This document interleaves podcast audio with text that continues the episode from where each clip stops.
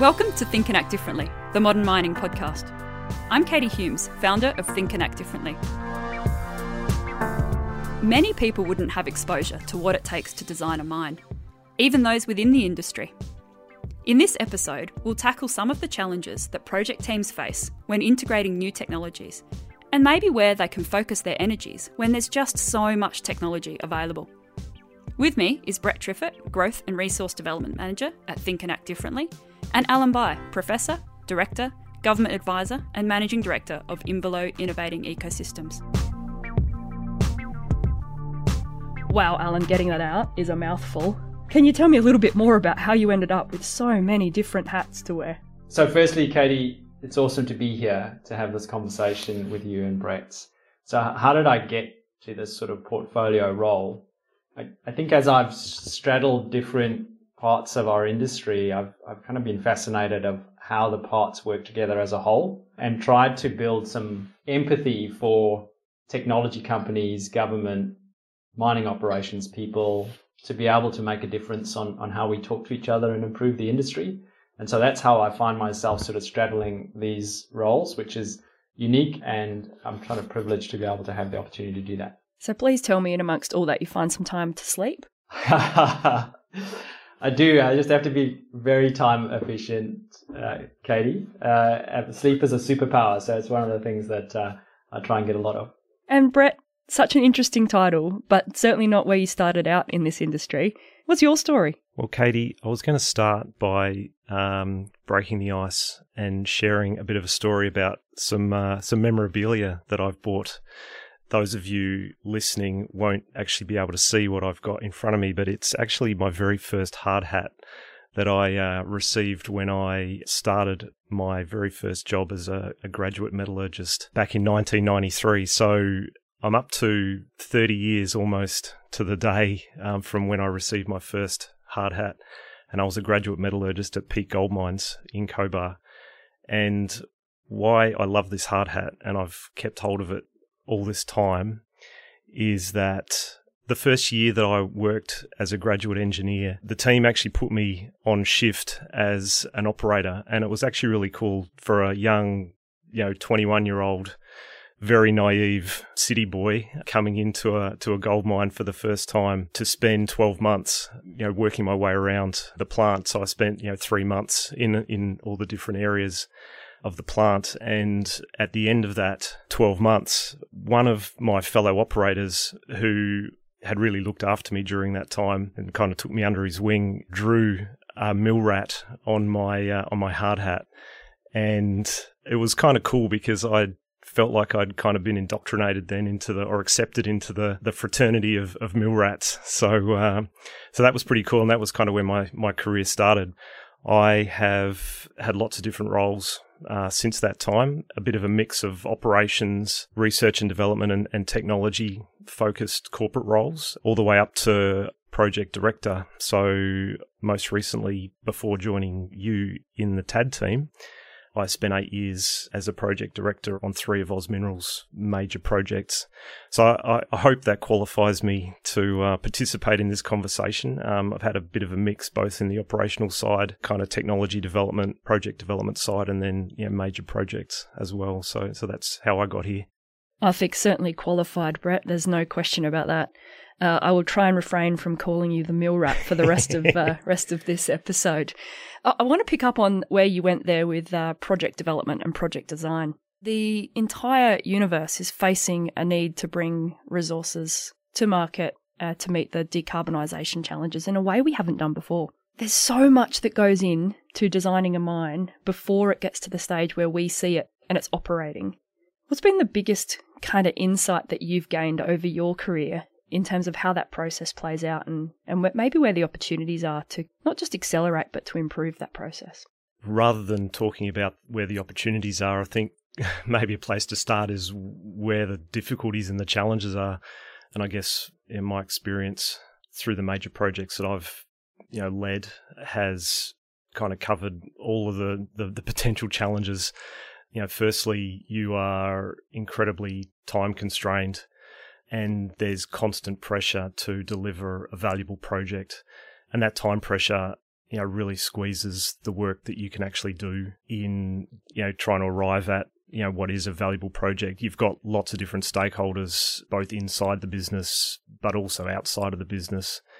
And they all have different requirements different expectations different things that they want to get out of the project because you are so time constrained and the way that we kind of roll through the the project development process the number of options that you can actually really assess or can be quite limited. So, you know, a typical pre-feasibility study that might take, you know, 12, 18 months, our best you can probably do using traditional approaches, the, the, the best you can do is maybe, you know, probably less than 20 different scenarios. So uh, you can be quite limited in terms of exploring the universe of potential ways that a project can be developed. I guess the next thing is a challenge around the kind of paucity of data that you have um, and the information. You're always dealing with the fact that you don't have all of the information that you would like to have uh, in order to support the decisions and the recommendations um, and to, to balance the risks that you're proposing to take on a project. You know, ore body knowledge is probably one of the key ones there. You've never ever got enough drilling data. You've never ever got enough metallurgical data. I mean, all of us as perhaps conservative engineers always want to have as much data as we possibly can, and drilling to get more data, doing more met test work, it just takes a really long time, and that kind of squeezes you when you're under that that time pressure as well. Probably a lot of the opportunities are in those spaces. I think another area that's kind of ripe for conversation here is around technology and how we are able to incorporate new emerging technologies into those into those projects because you're under time pressure um, in particular and you need to take a certain view around the risk that you're prepared to take or you're prepared to promote with your sponsors in the business, it can be really difficult to incorporate new technology. And so we're in this paradigm of reverting back to traditional technologies. It's becoming even harder now with technologies emerging at a faster rate and you know how do we change the way we think about technology integration into projects when a new technology might emerge in 12 months time or 2 years time or 3 years time how do you incorporate that into a project that you're looking to promote today a classic examples you know things like autonomy and electrification the pace of change there is so fast how do we how do we accommodate those into into new projects so that, I think those are some of the kind of ripe areas for opportunity. Oh, I'd absolutely agree with you. I think we're we're having to really think differently about how we approach the integration of technology into our decision making process. Uh, I'm sure you face this all the time, Alan, in the number of roles that you've held. How are you finding the way that people are thinking about technology and project design? And maybe what are some of the changes you've made in the way you approach that to see more technologies being adopted? Katie, I, I want to answer that question, but I also just want to pick up on some of the themes that, that Brett uh, spoke about in sort of terms of project development. This tension in our ore body knowledge of these major projects where we've got less than 0.1% of an understanding of the ore body in terms of data and drilling. And yet on the other side, we make final investment decisions where there's an expectation of uh, 5% accuracy of the, of the capital spend and then ultimately NPV model. And you you can kind of see the, incongruence of, of those two data points and, and why so many projects fail. You know, there's probably less than 10% of mining projects actually fall within their planned revenue and, and, and, and time frame. So this is a, a huge constraint in project development is this, this lack of understanding of uncertainty and variability when we build projects. And it's compounded by the timeframes that are often put on project teams to, to get to these accurate answers but I'll just go to your next question, which is, well, how do, how do we get technology into solving these problems? I think it's very tempting to look at technology as point solutions. You know, so I'm, I'm going to buy a bigger truck or I'm going to buy a flotation plant, but what's actually required is to think about the, the system and the problem that we're trying to solve and then how we link up technologies and people, process, and systems to be able to solve those problems. And I think that's what's changing today as mining companies are really thinking about how the parts need to come together to, to solve the problems and, and address uncertainty uh, and bring more confidence in their in their operational decisions.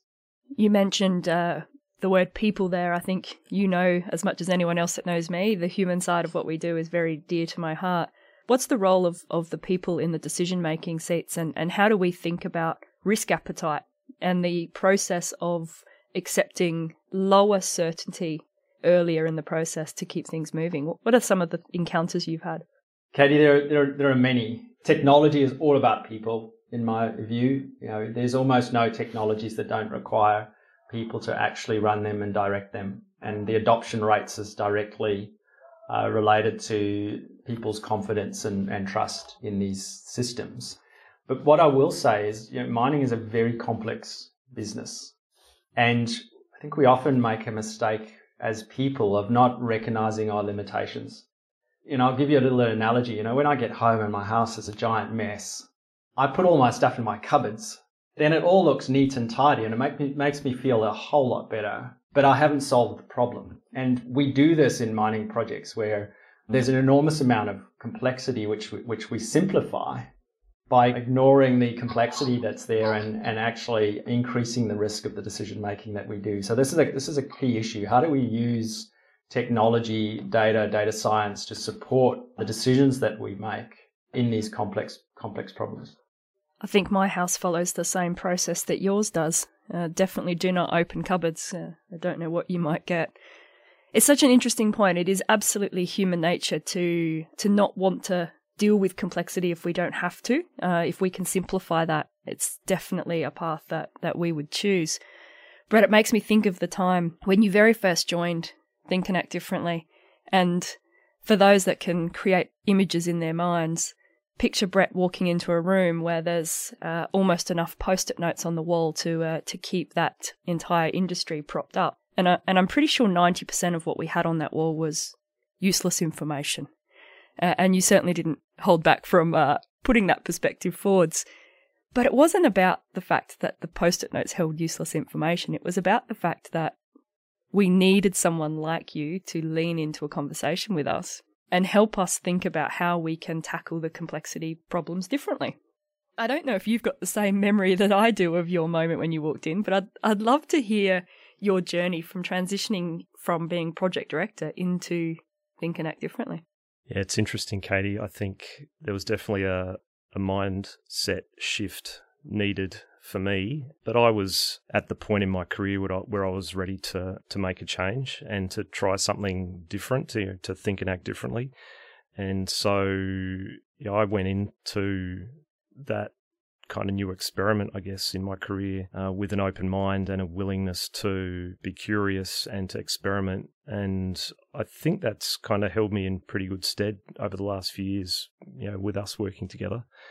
The story about the post-it notes is funny, but I think you know, what I learnt afterwards was that each of those uh, post-it notes contained the perspective of of somebody that thought that that was uh, an important piece of information or an important perspective to share and I think that's you know been a, a, lesson for me and a change of mindset for me is the importance of perspective and the importance of having diverse voices in the room. And while you might dismiss some of those as frivolous or not very useful, you know, you know, amongst the thousand post-it notes, you only need three or four good ones to uh, to set you on the right path and to to generate a new perspective or a new or a new approach. You know, another thing that we actually worked on together at the start of the Think and Act Differently journey, we ran a, a challenge called Ingenious Extraction, which um, was focused on, you know, the business had sent us a challenge or set us a challenge to find a way to, or a new way to turn our copper concentrates into metal products on site. And I had dabbled in this area a little bit in my past career and I had built a network up of you know so-called SMEs and experts, um, the people that had helped me on that project. But when the business set this new challenge, um, I felt a bit paralyzed. My immediate reaction was to pick up the phone and call all the usual SMEs and so called technical experts that I had used in the past.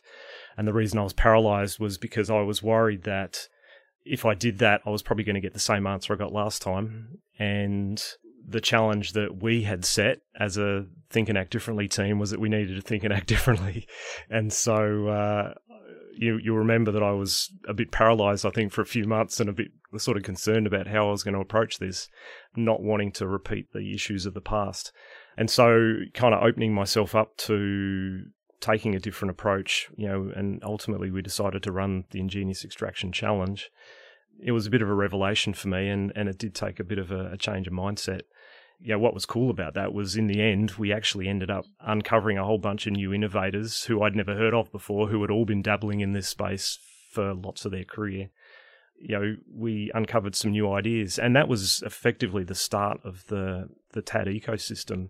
That very first challenge. So it's kind of cool to think, you know, where we've come to in the in the process since then, with all the challenges we've run and the growth in the ecosystem has been pretty cool. But that's taken a mindset shift for me, especially it takes a lot to be willing to be vulnerable and, and ask questions of people and, and put yourself out there. Uh, but I do know that when we do that, it allows people to connect with us in a way that, that they don't normally get the opportunity.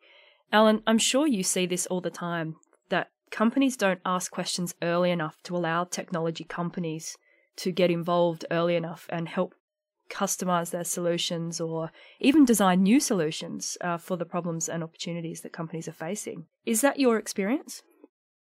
Absolutely, Katie. And I I, I mentioned it earlier. We, we tend to drive things down to a, a point solution and we'll go to market to say, we need to buy a 200 ton truck. What's the price of those trucks? Or we, we've decided on a flotation plant and we'll go and tender or procure um, a, a, set of, of solutions. Very rarely do mining companies frame a problem to be solved at a at a system level that, that actually requires a number of companies to come together uh, and bring different uh, solutions. And I think that's one of the things that I've really admired about TAD's role and TAD's work is that you've been bold enough to go to the industry and say, these are the types of problems we're trying to solve as a company. Can you help us and, and bring the outside in?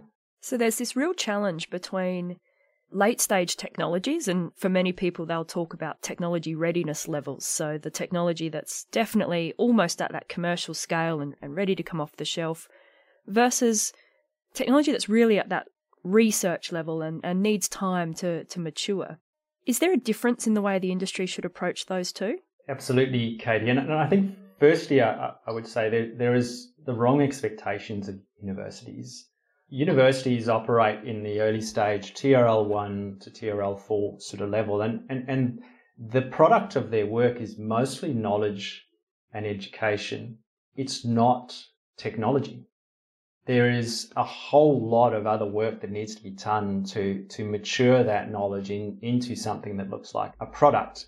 But there is this gap in understanding where, uh, as an industry, we, we engage with the universities and and we, we talk to them about products as if we're procuring something that's going to work on our operations. But it's years and years away. Like universities are incentivized and their KPIs are around build, building knowledge and, and progressing an understanding of something fundamental. As an industry, we need to lean far deeper into uh, universities and, and bring commercial companies, technology companies who are experts in producing products to, to bridge that gap Otherwise, you kind of get this standoff where there's this sort of discussion around universities not commercializing IP and not doing that successfully, and which is just an unfair position to take. So, uh, yes, it's a it's a gap for us both from an industry and an academic side to to bridge across the knowledge product gap. Are we doing enough to give line of sight to our research communities and our universities around where the industry is heading or where it needs to head? Absolutely not. And, and the way to test that, Katie, is if you go into most universities and you have a conversation, do, do they have a good understanding of what the fundamental challenges are for the mining industry? And, and I think we'd probably find that they wouldn't be able to articulate that very well in general. And I think equally on the on the mining side, there's not that many mining companies who clearly articulate the challenges that they're trying to solve at a tangible level, uh, and communicate that back into into the industry. So we're definitely not doing enough there. Yeah, there seems to be this, you know, kind of time frame separation. You know, Brett, you were saying about the time pressures. I think Alan reinforced that around getting projects developed and, and getting them up, and then universities really needing long runs and, and plenty of room to develop things. H- how are we going to overcome that? I think we have to be honest about the timeframes here. you know, the product of universities is knowledge and capability. And that, that's a long cycle. Like we're building the knowledge and we're building the people that will solve these problems from a university. Commercial companies, METS companies, it's their role and they're, and they're incentivized to build products that mining companies will buy. And, and so it's, it's the, it's the three industries, so to speak, that need to collaborate more closely if we, if we want to change those timeframes, you know, in terms of shortening how we go from knowledge to product to commercial benefit for mining companies, there has to be a whole lot more collaboration in the middle to change those timeframes. So there's a really nice link there to to risk, uh, insofar as when we engage with the the MET sector, and so for those listening today, the mining equipment technology service providers, we use procurement processes, and a procurement process generally relies on us knowing exactly what we're asking for, so that we can do some price comparisons of those that submit against those proposals, and, and we can select someone. Brett, is there a space for crowd challenges and problem statements and framings to start to change the way we think about procurement and access to that MET sector? Yeah, look, 100%. I, I firmly believe that now, Katie. I was probably skeptical, as we've already talked about uh, earlier on, but I think, yes, certainly in the exploration space, as you're exploring for a technology solution or a, a system wide approach, I think there's definitely space for crowd work. And you know, it's really surprising, or at least I've been really surprised at how many METS companies there are that are out there, innovators who are probably unknown to us. And I think perhaps have this view, you know, when we've been inside the mining industry for so long that we know everybody that's working on everything. But certainly in my experience is if you put a crowd challenge out to the universe, you'll uncover all sorts of different people who are working on really interesting, really unique solutions. And quite often they come from even outside of the mining industry and i think that's one of the things that really excites me about the crowd challenges that we've run is the opportunity to pull in technology and ideas and innovation from adjacent sectors like you know oil and gas for example. It's one that we're kind of dabbling with with our in situ recovery work there is a lot of um, opportunity in that space to to bring in new ideas, new innovation, new thinking prior to the formalized kind of tender technology selection procurement process, because you need to go through that creative space, that creative stage. I think beforehand, in order to, from a systems wide perspective, you know, understand what, what the best solutions or the best opportunities are going forward. So I can imagine when we start talking to companies that maybe come from medical or agriculture or oil and gas, they speak a completely different language to us. How do you overcome that when you start engaging with them and, and trying to integrate them into our uh, into our ecosystem? I think you need to allow space in your process uh, to take them on a journey, and you know we've done a lot of work, including recording some interesting Mining 101 videos for innovators coming in from, from other sectors to really step them through in very basic terms that they can understand what it is that we actually do. Because I think there is a real challenge with the general population at large not really understanding the, the, the details of what, what we do in the mining industry. So, you know, a, a METS company that's sitting adjacent to to the mining industry who is wanting to break into the mining industry they have a challenge because they don't necessarily understand exactly what it is we do. And they kind of have a sense that they have something that could be of use to us but uh, they're not quite sure how to approach it and so I think, you know, patiently taking these people through uh, what it is we do, where the opportunities are, and kind of going on a co creation journey together where both of us form a relationship and get to know each other and kind of explore together, I think is really important. And I think one thing we've tried to offer, I guess, through the, the TAD process has been facilitated workshops where we will get a bunch of technical SMEs who know their stuff inside the mining industry to sit with an innovator who's got a, an idea, but they're not quite sure how to how to introduce it to kick around these ideas and and provide support to people that way. So, for those listening, and you heard Brett say patience, uh, you couldn't meet two more patient gentlemen than Alan and Brett with the way they put up with me. I'm a geologist, for those that don't know, by training. Uh, we loosely use the engineering degree. But Alan, you're a mining engineer. Brett, you're a metallurgist. The three of us come from different backgrounds. Do we even speak the same language, Alan? Yeah, I was smiling when Brett was saying that the language gap between industries outside mining is a challenge. And I was kind of thinking, well, we haven't really solved that in our own backyard yet. And I think you have to look fundamentally as to why that, that's the case. You know, mining companies are not set up for integration. You know, our operating model and our org model and our incentive model is, is all quite siloed. It's designed for management. And so the requirements to work across disciplines and silos is quite transactional rather than conversational, rather than um, sort of at a system level. How do, how do we operate this business for the, for the best outcome? And I, I think it's definitely changing. Uh, you know, initiatives like geometallurgy and mine to mill, which start crossing silos, are, are definitely progressing in that uh, language gap. But I think it's one of our most fundamental challenges is finding a, a, a more efficient common language be- between the disciplines. I think it's hard enough for uh, for metallurgists to understand the language of, of mining engineers and geologists, let alone uh, trying to invite people in from outside of the outside of the industry. I think there's uh, been a real skill built in learning how to ask questions and, and be curious and, and listen uh, when people respond. And rather than jumping to conclusions, it's been certainly something I've had to work on. I'm I'm sure you're the same. Oh, look, 100%. And yeah, I think it's incumbent on all of us as, as professionals in the industry to be open minded and patient with each other and try to learn the language of, of, of the other disciplines because uh, unless we can speak a common language, we're kind of stuffed, aren't we? So, absolutely. absolutely. It's important that we look at how we're going to actually put the right frameworks in place to make this change. And everyone's talking about partnerships these days. And there's a lot of mention around we should form more partnerships to develop technology, form more partnerships to deliver community value. What really is a partnership, Alan, in your mind?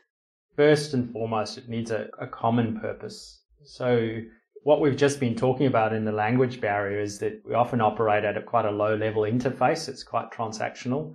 And a partnership steps up to a higher level purpose of like, how, how do we address the mine to mill challenge between mining and processing. Can we partner a- across uh, body knowledge and material movement that increases the productivity of a mine? And, and, and when you get two organizations or multiple organizations that one is solve those problems at a, at a more system level, then partnerships work.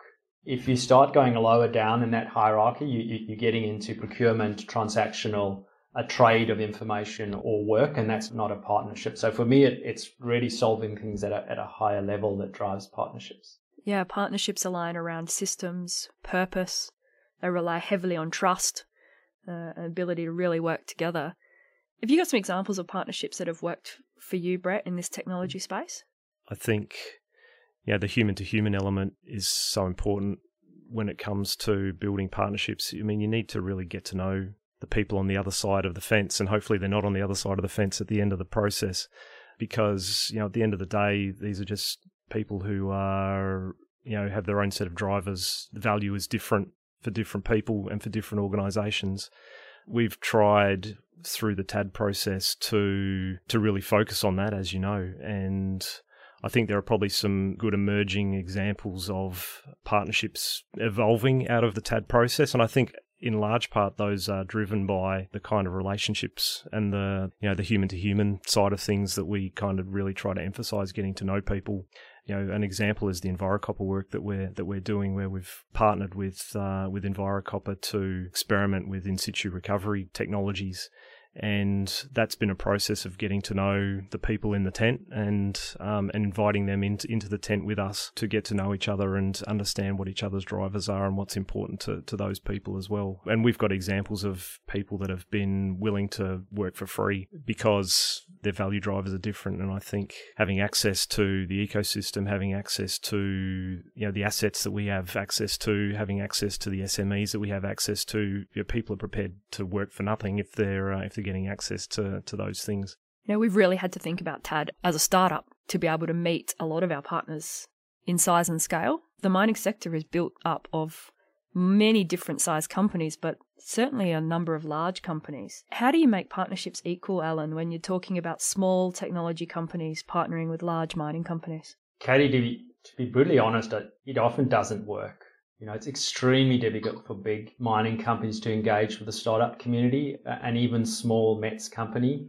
Our procurement cycle and our commercial terms and payment terms and all of these things actually impose an impossible burden on these small companies. And, and so unless there's a conscious decision by a mining company to, to set up a division uh, or a function within the company that can interact at a scale and, and at a commercial level with these small companies, it's actually imposing a huge risk on them. And I, I was quite honest with, with small companies. I say, be very careful about engaging with large mining companies unless there's a different procurement or engagement model because it could it could kill your company. It's certainly something that I think both sides don't go in with the intent for it to fall apart, but we see it happen so often. Something really dear to TAD's heart is to set up an environment whereby people can come in and have those customized experiences that suit their company, their technology, where they're at in their cycle. But it's not easy. It is really not easy to work out how to run that as a part of a larger company. I, I think there's a there's a bit of a bugbear for me here too, in that a lot of companies set up innovation teams or technology teams who just deal with the startup community and with the technology providers, but they don't have a hook into resource development. And you know, it was really exciting for us in TAD this year to be working on, on the Kalkaroo project and, and get an opportunity to link into a resource development. But is that a barrier also, Alan, that the people engaging with these technology companies are not linked to the resources themselves, the mineral resources? Katie, there's this huge tension. You know, mining is a business. The bulk of the people involved are there to ensure that it's profitable and return value to the stakeholders. And so every day their core focus is, is about the running of that business. And there's no bandwidth within that community to operate at a different speed and in different engagement terms that that a startup community or a you know a small community requires. And and so it's it's, it's I think it's it's not deliberate that it's really hard to engage with the RDP and, and the other parts of the business. It's just that they're serving a very different function. And so you have to carve out a safe space to be able to to have that engagement because it's a bit naive to expect it's going to happen of its own course. So I think what's happened with the Kalkaroo project is there's there's a space that's been carved out where the innovation community can engage at an RDP level you know, on terms that can create value. And I think that's the important piece that's often missed. You have to create a, a different environment for these sort of processes to work it's almost a sandbox in its own right, isn't it? Somewhere to learn not just what technology you want to adopt, but what processes you want to adopt and how you're going to take those forwards. I think we probably change our processes every couple of weeks as we learn what worked and what didn't work. There's a really strong how emphasis, I think, in the work that we're doing. It's not just about the technology. And I think that's been a real game changer for us in the way that we go about interacting with uh, the ecosystem and and how we go about you know um, bringing ideas to the table and, and integrating those into into the resource development process. It's funny how everything keeps pointing back to people and the how in, in terms of what we approach. There's an, such an abundance of technology out there. So much is available, but so much is not yet used at scale. Do we even know how to integrate what we've already got at our disposal, Alan, or have we uh, are we always searching for something new rather than leveraging what already exists? I think there's there's a lot of goodwill in mining organisations to to bring in new technology, but the barriers to entry are really high. We often deal with uncertainty in projects and operations by deploying capital. So I'm really uncertain on the hardness of this ore body, so I'm going to put in a bigger crusher. You know, there's a, there's a buffer there. But once you've deployed that capital, you're now in a financial trap because you know there's a time frame through which that capital has to be paid off, and so making changes to that system then becomes really hard. You've got real, real financial barriers to do it. So that's why greenfields are so much easier is if you have the space to think about designing mines differently that isn't driven by a largely a capital model, then you can bring in technology and you can take an integration based approach. But on brownfield sites, you, you get forced down into point solutions with a, with a business case because of this overweight of capital that is sort of being paid off on that site. There's also the tension in there around creating value for your other stakeholders as well, because you know if you're aiming to have a, a carbon free mine site or a water free mine site or a waste free mine site, that those things all come at a cost. And so I think how we go about measuring the impact and the value of of achieving those aspirations uh, for all of our stakeholders is something that I think traditionally and historically we've not been very good at. And so, you know, developing a new set of toolkit and a new language around how we evaluate projects with respect of not just the financial implications and the financial benefits, how we go about evaluating projects to achieve all those other aspirations that everyone in the mining industry has to improve the way that, that we do business, I think is uh, is a, an interesting challenge. And I think lots of us are really only at the start of that journey. Katie, I'd, I'd like to just carry on this financial theme a, a little bit. Geologists in, in the discovery of ore bodies in their grade control practices, it's a value adding process. You know, you're going from a resource to a reserve and you're increasing the assets of, of, of a company on their balance sheet. But once you move into the mining environment, and it's painful for me, for me to say this, you, you're getting into a cost center. So everything from grade control all the way down to flotation in the mining process is a cost to the business. You know, just the thinking differently about that. Well, what if we treated every handling point as an opportunity to upgrade ore and, and reject waste out of that system? And so you know, crushing could become crushing and sorting, you know, so that now you've, you've separated that process. Or if we had sensors on our shovels and trucks that actually, in addition to measuring the performance of the truck, we could actually understand what quality of material we were moving, there would be a different discussion around the integration of technologies and the value add of technologies in process. And, and just as an example, like for all our trucks running around in operations, we know exactly what the engine temperature is. There's 200 sensors on that truck and we monitor it remotely. We have very little idea what's in the back of that truck in terms of the quality of the material. And, and that's our core business. So there's this disparity of, of how technology is being deployed to unlock value in the, in the mining process. And it requires different thinking and a different business case uh, to be able to, to drive the integration journey. So is that the role of the miner or is that the role of the technology companies? We're going to come back to this collaboration piece, Katie, because it, it can't be done without all parties coming coming together to, to build the business case, to get an understanding of how the technology assumptions are going to work. You can't do those in isolation. It's pretty hard to overlook the fact that as we're making all this change and, and all this technology comes in, because I am a believer that the industry is on a change journey and that we will see a lot of adoption in the near term, we can't overlook the skills and capabilities required to actually be able to work with the new technologies, whether they're digital or otherwise. Are we doing enough to build our future workforce to work with these technologies or even reskilling our current workforce?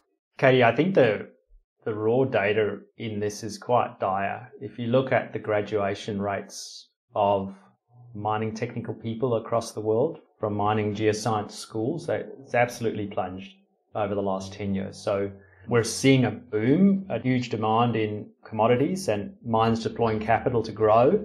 And we're seeing the graduation of skilled mining people heading the other way. So I hesitate to say it's, it's, it's not that we're not doing enough. There's actually a real crisis in, in terms of the availability of people. And, and many sites that I, I work with are standing equipment for lack of operators and people to, to work on their site. So, so I think it's a huge challenge for us as an industry. And Alan, do you think there's a challenge as well with the kind of the capability of the people we already have in the industry? Because we've talked about one of the challenges being that the average mining engineer perhaps doesn't necessarily understand the full extent of, of what's possible, um, particularly when it comes to emerging technologies. Brett, I'm a glass full person when it comes to the capability of people and I'll give you an example. If you if you go to a supply department and you say to the lead there, I want you to buy me the cheapest truck in the market. Or you say to them, I've got this material movement challenge. Can you go out and solve this at a, at a system level? My view is people respond incredibly well to how the problem and the and the incentive to solve it is framed. So so I think we've got an organizational and incentive problem more so in that space than than the capacity of our people to evolve and grow to solve these problems. So I think that seems like a, a good point to wind up for our listeners, but I want to give them something to take away, something to, to dwell on and think about, and maybe challenge their own selves with. So I'm going to ask both of you, you know, if you were giving advice to someone moving into this space, working predominantly with technology companies or being a technology company themselves, based on your experience and now hindsight, what advice would you give them? Brett, I'll start with you. Firstly, I think people trying to break into the mining industry, whether it's individuals or technology companies, need to really understand understand the mining industry, understand the the process, understand where the challenges are, know, really know their stuff in terms of what their value proposition is. I think in particular, we've talked to lots of innovators over the last couple of years, and it's quite surprising how often innovators can't articulate their value prop they will come in with a technology that already exists in the industry and you say well how does your technology compare to you know xyz that's already in the in the market and already established? And they sometimes really struggle to articulate that. So i think having technology companies have a really really clear understanding and be able to really articulate what their value proposition is and how their product compares to everybody else that's in the market i think is is really really important. What about yourself Alan Mine's similar, and I'll share a pretty confronting story for, for me. When when I started as a graduate engineer and uh, on a mine site, I I was working there for about six months and identified this opportunity that I thought would add enormous value to the site. And so I wrote a letter to the general manager because this is a long time ago. We still wrote letters, and um, and the general manager, I finally got a meeting with him and I got invited in, and he said to me, "Alan, is is this the letter that you wrote?" And I said, "Yes, it is." And he and he looked at me for about a minute, and then he he handed the letter back to me, and he said, "Alan, go take that piece of paper and put it in the crusher, and go see how much platinum you get out of it. Now leave my office." Wow. It was confronting at the time, but it, but it taught me kind of a big lesson. When you're running a mine, your job is to produce metal and production, and there is often isn't much bandwidth for other ideas, and and and it forced me to really think about uh, how to translate ideas into value. You know, be able to talk to Brett's point, like what's the value proposition? Like, how is this going to make a difference? And also walk a mile in your customer's shoes what is their problem, what is their day to day job. And so understanding your value proposition, understanding your, your, your, customer, and particularly how mineral economics works. There's, there's a lot of great text and, and, and just taking the time to understand mineral economics will, will help both of those equations. So I think my advice to, to people would be to just put in the effort. You have to go beyond your world if you're going to want to partner and collaborate to, to make things successful. Well, we started out with a conversation around research and integration of technology, and we've covered everything from partnerships, trust, empathy, curiosity, listening. Thank you so much, Alan Bye from Imvelo, Innovating Ecosystems, and Brett Triffett from Think and Act Differently. It's been fantastic to have you both here today. Thanks, Katie. Thanks, Katie.